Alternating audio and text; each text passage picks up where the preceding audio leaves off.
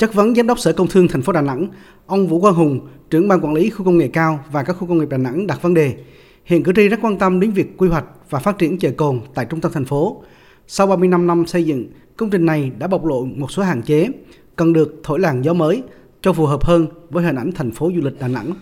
Ông Vũ Quang Hùng đặt câu hỏi. Thành phố cũng mới có chủ trương thống nhất giao Sở Công Thương thành phố nghiên cứu xây dựng phương án đầu tư, quản lý và khai thác chợ Cồn theo hướng duy trì chợ truyền thống, văn minh, hiện đại. Vì vậy, để tương xứng với chợ trung tâm thành phố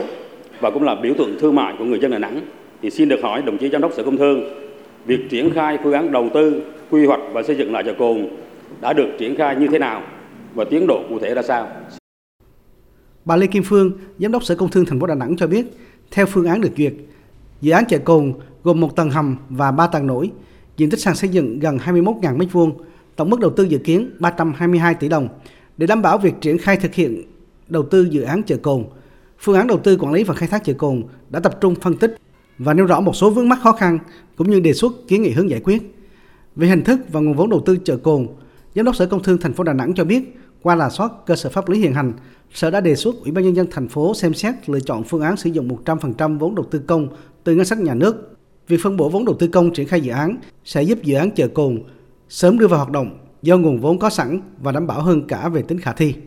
Sau khi dự án hoàn thành, thành phố xem xét giao Công ty Quản lý và Phát triển các chợ Đà Nẵng tiếp tục là đơn vị tổ chức quản lý, vận hành và khai thác chợ. Về phương án bố trí chợ tạm,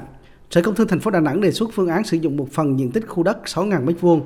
còn lại thi công giai đoạn sau của dự án, đồng thời sử dụng một nửa lòng đường Chi Lăng cùng với vỉa hè phía sau vận động Chi Lăng và đường phía bắc chợ Cồn để bố trí các hộ còn lại. Bà Lê Thị Kim Phương, Giám đốc Sở Công Thương thành phố Đà Nẵng cho biết, nếu công tác chuẩn bị đầu tư diễn ra được thuận lợi thì hy vọng rằng trong khoảng từ 2024-2025 chúng ta sẽ tiến hành xây dựng đầu tư chợ và qua giai đoạn 2025-2026 thì chúng ta sẽ dự kiến là sẽ có chợ mới. Thì đó là cái mong muốn của ngành công thương chúng tôi trong việc xây dựng và đầu tư mới lại chợ Cồn.